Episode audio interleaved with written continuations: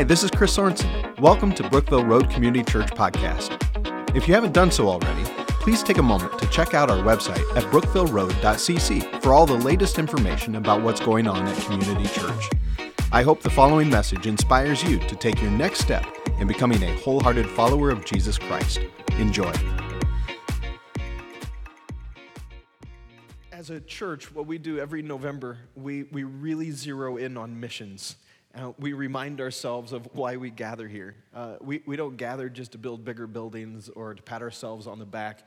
We've gathered because of the glorious gospel of Jesus Christ and to give that away.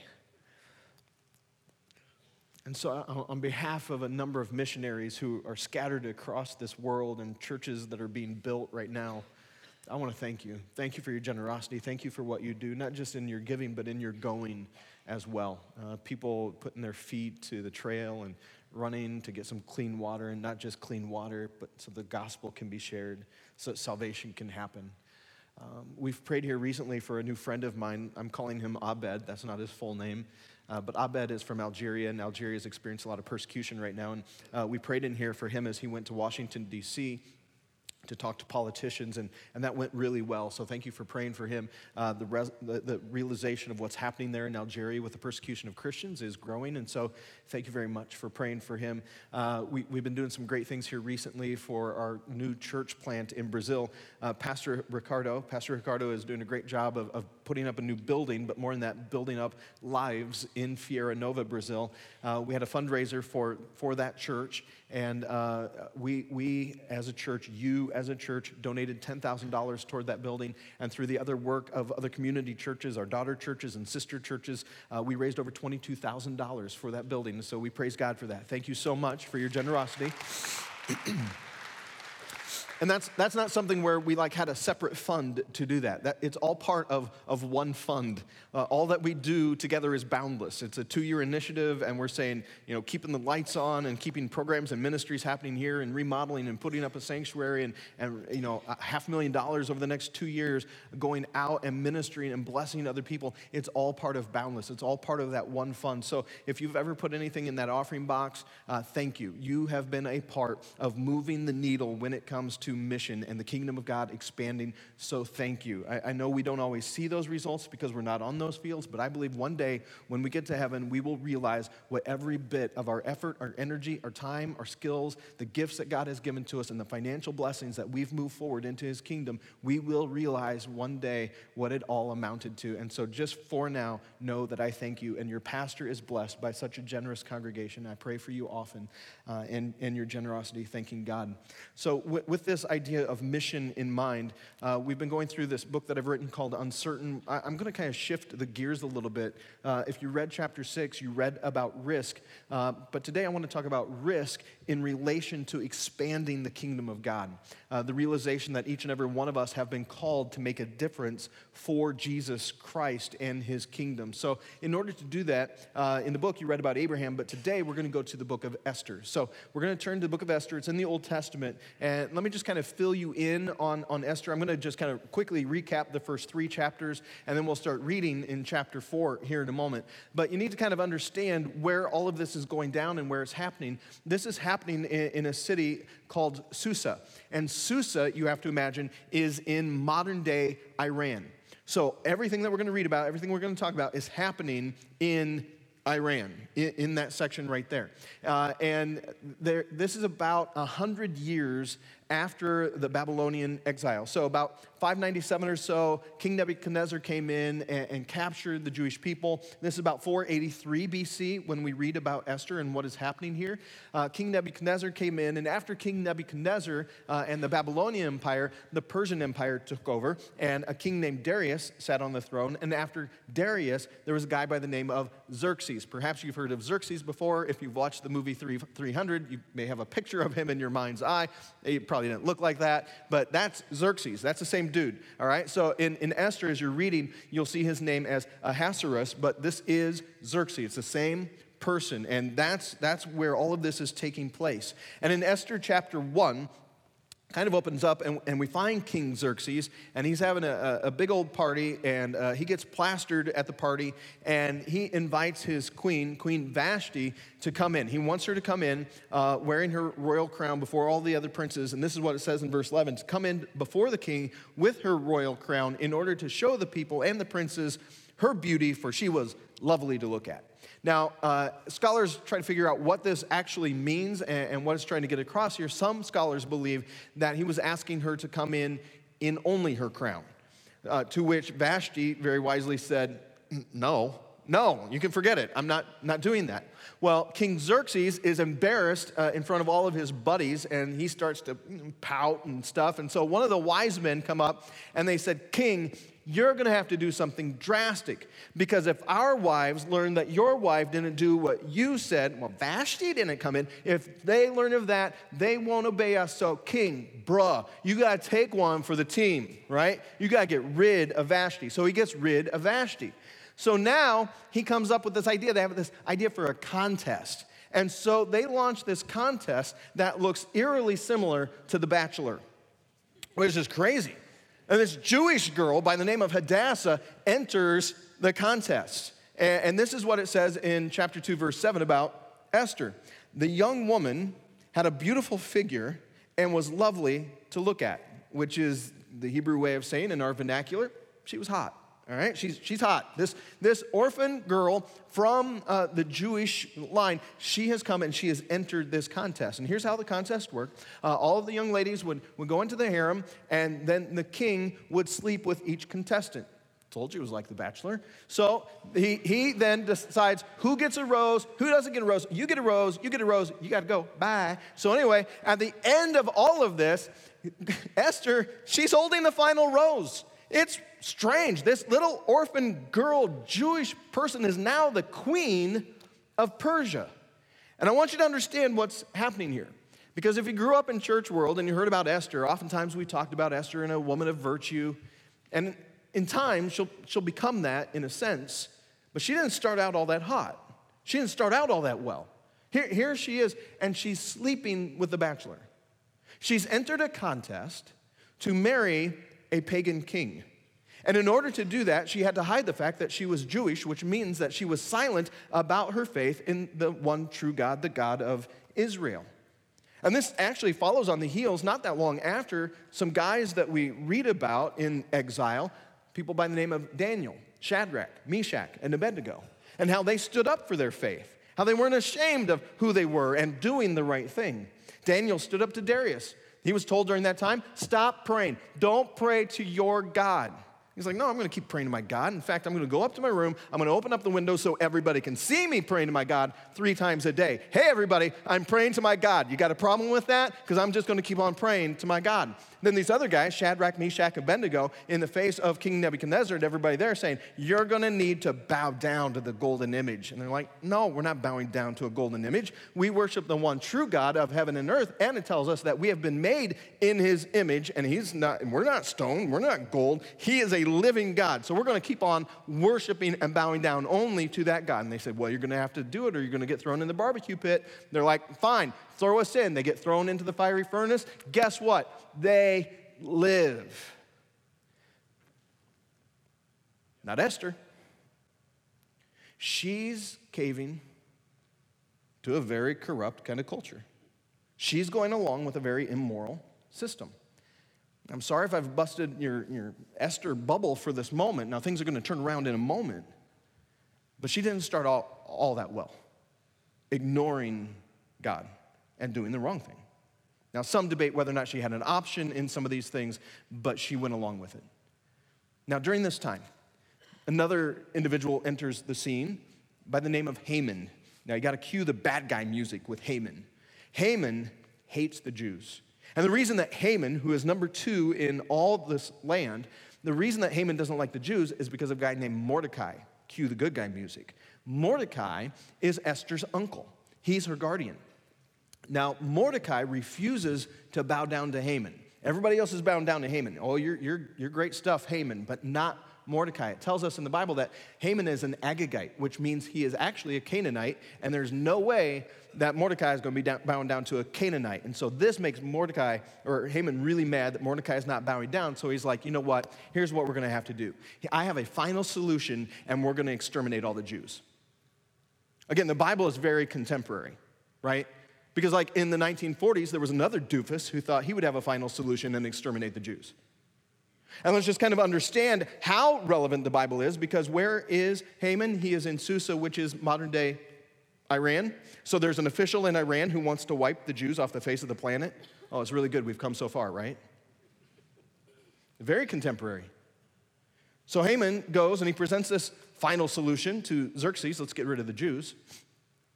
And Xerxes kind of has a hands off approach at being an official not really paying a whole lot of attention to what's going on. He's like, yeah, yeah, do, do whatever. I imagine he's just more concerned about the next beauty contest. He's like, let's just go get plastered. But he gives his signet ring, and let's go ahead, we'll exterminate the Jews. Well, all of Susa is in chaos at this point because there's going to be a whole lot of people murdered. And this is the point at which Uncle Mordecai comes and has a message sent to Esther saying, You've got to do something, or we're all going to die. You must do something. So Esther sends back this message. It's where we pick up in Esther 4, verse 11. She says, All the king's servants and the people of the king's provinces know that if any man or woman goes to the king inside the inner court without being called, there's one law to be put to death, except to the one whom the king holds out the golden scepter so that he may live. But as for me, I've not been called to come in to the king these 30 days. So she says, Hey, uncle, I don't know if you recall, but remember how Xerxes treat women who disagree with him in public? I'm not interested in doing that. I'm going to die. I'm not going to do it. So then Mordecai sends back word to her. Mordecai told them to reply to Esther Don't think to yourself that in the king's palace you'll escape any more than all the other Jews. For if you keep silent at this time, relief and deliverance will rise for the Jews from another place. So here Mordecai is just talking about the fact that God has a promise that he has given to Abraham, their father, through you, Abraham, I'm going to make a great nation. And through you, Abraham, I've got a plan to redeem and to make a kingdom unto myself. And so Mordecai is like, God in heaven is faithful to his word. And some way, somehow, we're going to live through this. But don't you think, Esther, that if you kind of give in at this moment, that you're going to be spared from this? He says, But you and your father's house will perish.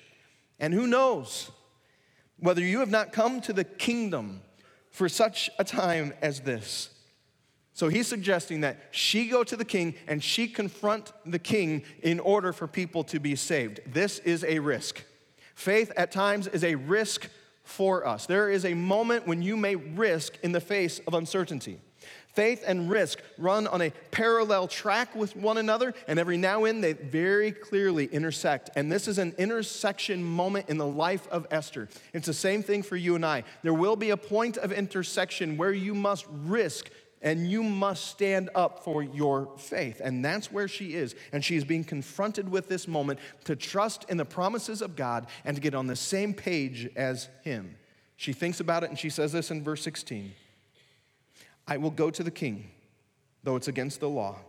And if I perish, I perish. Now, let me wrap all this up just really quickly by telling you as a result of Esther's bravery, the Jews are saved. And, and, and, Mordecai is not killed, Haman is. Haman wanted Mordecai dead, he ends up dead. You got to read this sometime. Uh, it was just a terrible Monday for Haman. You got to read this at, at some point. And not only were all the Jews spared, but they actually ended up defeating all of their enemies.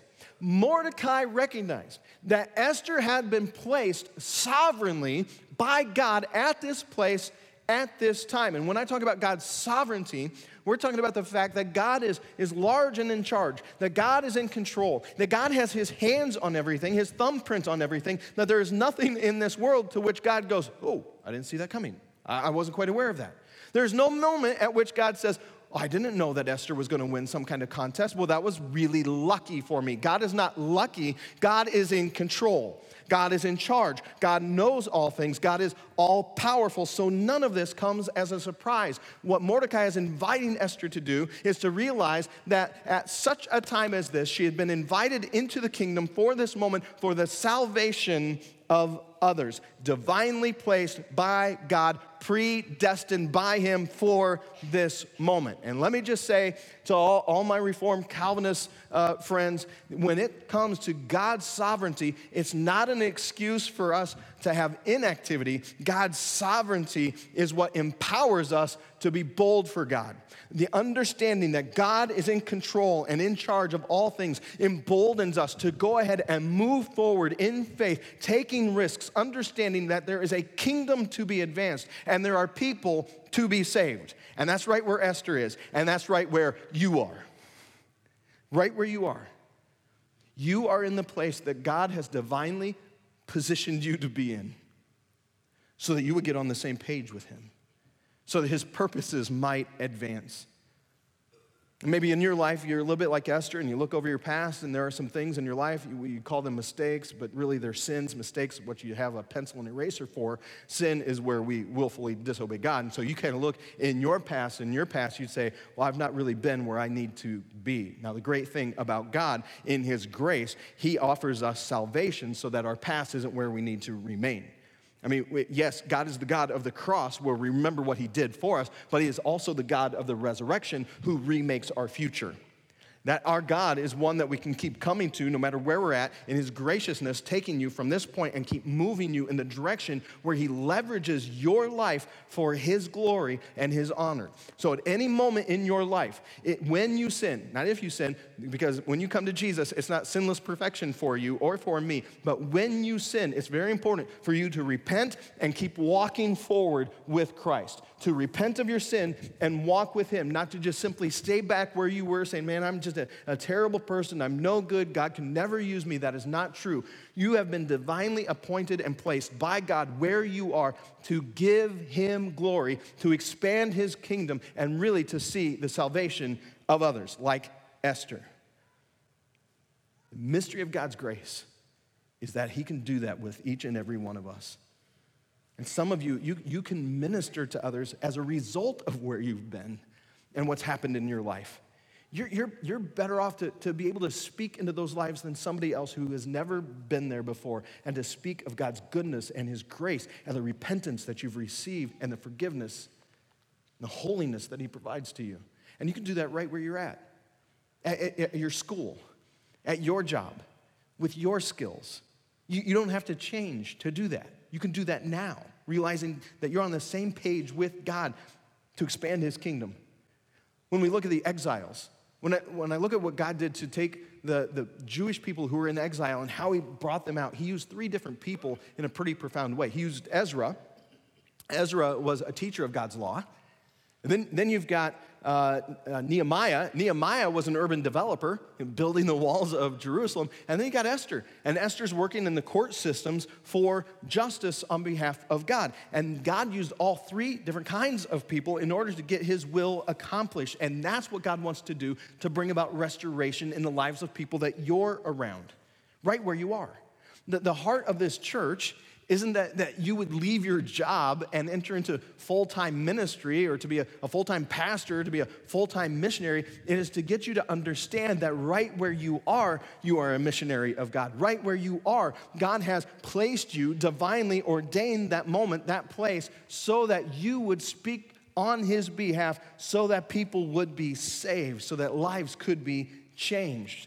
That's our desire as a church, that God would change you and He would change your life. And as a result of your life being filled by the life of Jesus Christ in you, that you then would go out and you would change the world. That's our desire, that you would be a changed life that changes the world. That all of us would realize that we have been called by God, not by accident. God made you on purpose for His purpose, that you would be His witness, that you would engage in the salvation of others.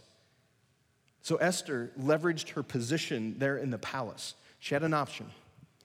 She could use her position for self promotion, for selfish reasons, or she could leverage her position in the palace in a selfless way and risk her life so that others might be saved. And so here's my question for us today How do you? How do you leverage where God has placed you for the glory of his kingdom? See, each of us have a palace, if you will, that we live in. And your palace is the place where God has placed you. It, it's, it's where you live and work and play. And it's in that place where you have the opportunity to expand the kingdom of God, to ultimately see lives saved. And when we talk about saved, I'm talking about saved eternally from hell for heaven. And how do we do this? How, how would you be able to use your palace? Well, let me just give you a few things to think about. The first one would be this witness to others. Witness to others. You are in a perfect position in your palace, right where you live and work and play, to be able to speak into the lives of people who are near you because it is those who are closest and most like one another that they listen to. Because look, I can come to your job, I can come to your workplace, and I can walk in there and be like, y'all need Jesus up in here. Some of you are like, Amen, come to my workplace. They're gonna look at me and they're gonna be like, You're a pastor.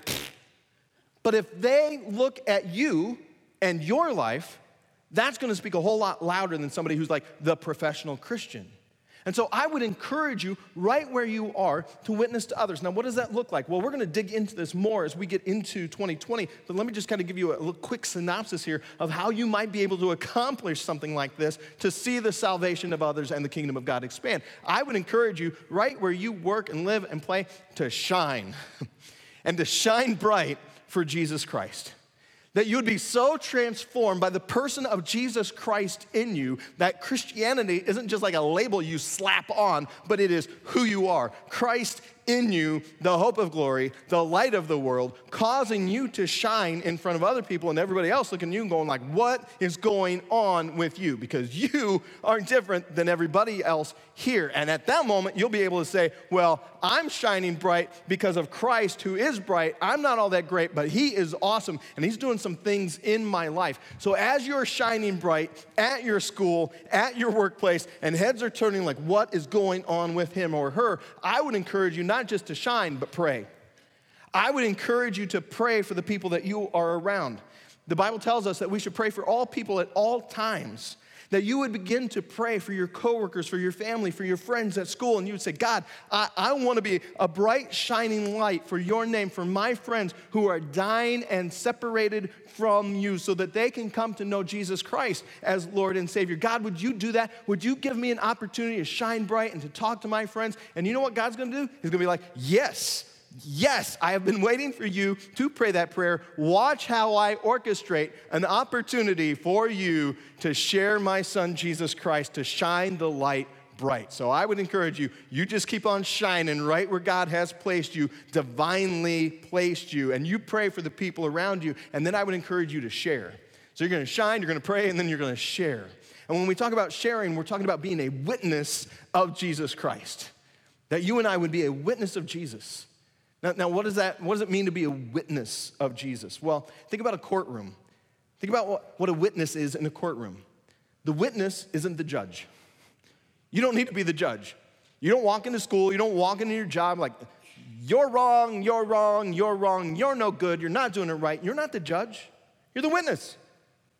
And you're not the lawyer, you're not the one who has to argue everybody into the kingdom. You're not the one who has to have all of the answers to all of the questions and, and all of the arguments for every religion, every question about the mysteries of the universe, and every answer to everything in the Bible. You are a witness. You are an expert witness of what God is doing in your heart and your life.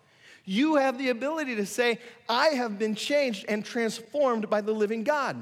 And you know that better than anybody. And they can't look at you and say, Look, you, you, you haven't been changed. No, I have been changed. I have hope in my life. No, you don't have hope. Of course, I have hope in my life. You don't have joy. Yes, I do have joy. It's been given to me, placed on the inside of me by Jesus Christ.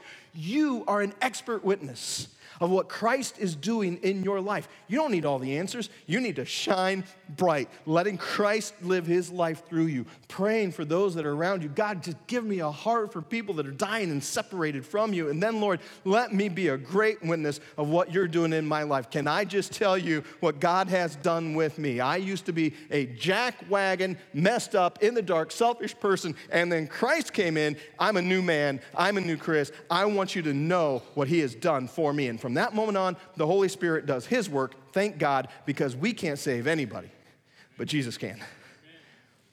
Right? I mean, you're gonna be, they'll throw out questions, what about, what about, and just like, Jesus.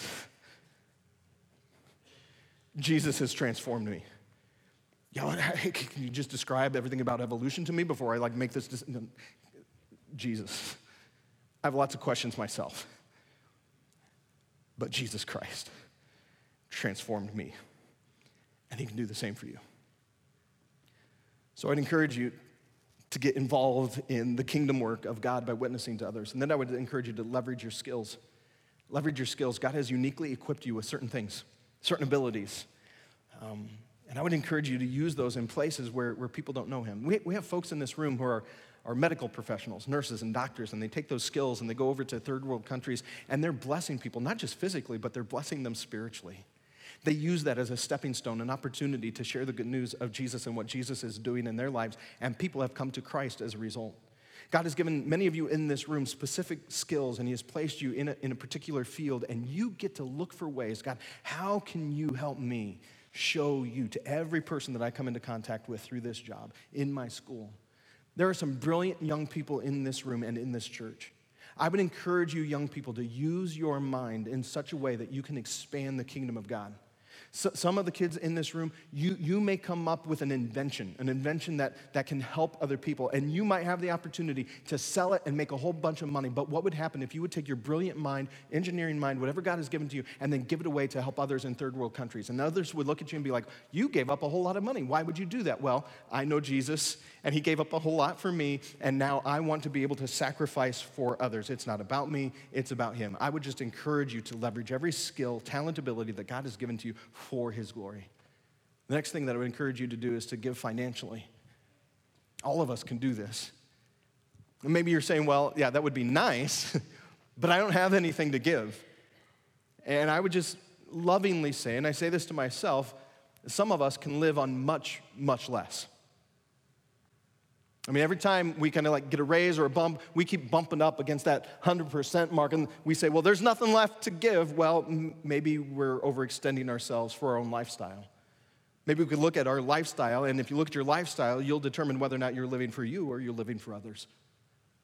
Paul tells us in 2 Corinthians that God increases our seed for sowing, not for our standard of living, but for our standard of giving, so that it might go up. I, I know great entrepreneurs in this church they have the ability to make money, and they are moving that money in profound, powerful ways into God's kingdom to allow it to expand. You and I can find ways to get some margin in our lives so that we might invest in His kingdom for such a time as this. Then finally, I, would say this you can volunteer in our community. You, you can volunteer to serve, to take part, to be a part of what God is doing. You can do that right here in our church because our church, what Lord willing, we're all about is Jesus Christ and his kingdom expanding. And so everything that we do moves us in that direction. And so you can find a way to serve. Uh, you, you can go online, you can click on serve, you can come to me and ask me. There's lots of different places. In fact, there, the seats that you are si- sitting in, they were put here by a team of people week after week after week after week after week after week for years for years. Those people are so important. You walk in here and sit down, you don't even think anything about it, but you come in, you don't have to worry about a chair. You worry about what's God going to do in this place today? How's He going to wreck my heart? What's He going to do with me? Thank you, people who set down the chairs. There's people back there right now pushing buttons, moving levers, and doing different things so that we're not distracted. Thank you for doing what you're doing. It all matters. People welcomed you, people got here early, made some coffee. Right now, there are people who are loving on our kids, and they are expanding the kingdom of God, not just at this moment, but for generations. Thank you. They can't hear me. You can tell them. Thank you for what you are doing, investing in our young people. Every single thing matters. You can get involved with some of our strategic partners. Greenfield has a number of them. You can go get involved with the landing place, minister to kids who are caught up in addiction and just wrestling with life. You can go to Life Choices and minister to women who are pregnant or think they may be pregnant. You can get involved in the Hancock County Food Pantry. You can go right down the road here to Hope Center Indy, and there are a lot of opportunities to move the ball forward for the kingdom of God. And as you are doing so, you have the opportunity of pointing people to Jesus Christ, right? That's what we can do. Esther became great, great, as a result of risking. In fact, 13 of the 14 times that she is called queen actually happens after chapter 4 that we just read. Right? She became great not by, by leveraging her position in the palace for herself and, hey, look at me, I am the queen of Persia. but by risking her life and taking her position and leveraging it so that other people could live. And that's what God has called you to do to get on the same page with Him, to understand that God in heaven created you, made in the image of God, not stone or wood or gold, but a living God, so that you would know Him through His Son, Jesus Christ. That you get on the same page and seeing other people saved from their sins and entering into the kingdom work of God that He has been busy about ever since the garden. And that's going to be your move. And some of you in this room have not yet made that move and gotten on the same page with God and said, i want to repent of my sin. I've needed you my whole life. Wash me, cleanse me, forgive me. Be my Lord, be my Savior. I believe you rose from the grave. Some of you, you've not done that. Some of you are going to decide never to do that. And that breaks my heart. But let me just tell you God will use you anyway. Whether you ever receive Jesus Christ as Lord and Savior or not, God will use you because God uses everyone and everything. Whether you make Jesus Christ your Lord doesn't change the fact that He's Lord. And so I would just encourage you while you're on this side of the dirt to go ahead and start moving in His direction because He has moved in your direction. You would say, I'm with you. Jesus, I, I need you Forgive me, wash me, cleanse me. I want to walk with you. I don't want this life to be about me. It's all about you now for your glory. Others of you, you, you are on that page. And greatness in the kingdom of God is not found in, in us promoting ourselves and making ourselves look good, it is found in sacrificial love. Who knows?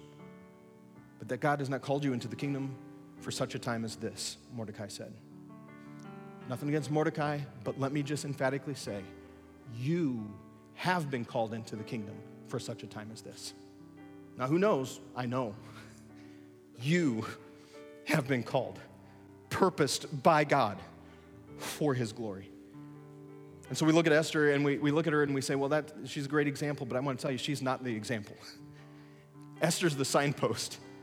You can look at Esther and you can be inspired by what she did, but you can never be empowered to give up your life. Only Jesus Christ can do that in you. She is a signpost that points to Jesus. Jesus lived in the ultimate palace and had all authority and all glory, and he left that palace to save you from your sins, not at the risk of his life, but at the cost of his life. And he stands now not before King Xerxes, but he stands before the king of the universe, having leveraged what he did on our behalf, obtained for us, and now he stands as our intermediator, our, our one who stands as intercessor between us and God, praying for us, praying for you. And because of what he did on the cross, when he went there and he, he died on that cross for people just like you and me who never measured up, never could measure up, and yet he willingly went and sacrificed himself. When we start looking through that lens that our Savior did that for us, now we can willingly start, willingly start laying down our life for people that don't measure up, that don't deserve it. And yet we have been called into this kingdom that has a great reversal, and we will serve others before we serve ourselves. God has sovereignly put you where He wants you to serve His kingdom. Your life has a purpose. And just like Esther, He has a plan for salvation to come to others. He has you right where He wants you. I know we're all at different stages. We've got high school students and college students. You're trying to figure out what to do with your life. We've got middle aged folks, and we're trying to, how do I live a life of significance right now? And we got retirees. How do I make this moment in our life count? But just know this God has placed you on this piece of the planet at this time for His purpose, for His glory, and He will use you. Get on the same page and move in the direction of selfless love. Let's pray. Father, as we think about all that you have done for us, I want to give you glory for moving in our direction, for having a heart of love for your creation. You very easily could have just wiped us all out but you and your grace moved in our direction when we didn't deserve it. Thank you, Father, for saving us. saving us from our sins, not just so that we can go to heaven personally, but so we can get on the same page in what you're doing in this kingdom. God, you have invited us to be alive at this moment so that we might be engaged in what you are doing. I pray for all my friends in this room, every person in this room, wherever they're at in their walk with you, that you would continue to lead them and guide them towards your heart as you move in their direction, and that they would use their lives to bring you honor and glory so that we might see your kingdom expand and people be saved through your Son, Jesus Christ. Father, as a church, we commit and recommit ourselves to this purpose, not counting this life as our own, but moving forward in faith, carrying the banner of Jesus Christ and the gospel good news that you have given to us, that we may be saved, so that all generations, every nation, every tongue might know that you are Lord for your glory and your name. Amen. Once again, thanks for listening. If you live in the area and are looking for a church home, we'd love for you to join us at one of our weekend worship services. For service times and information about BRCC, be sure to check out brookvilleroad.cc. God bless you.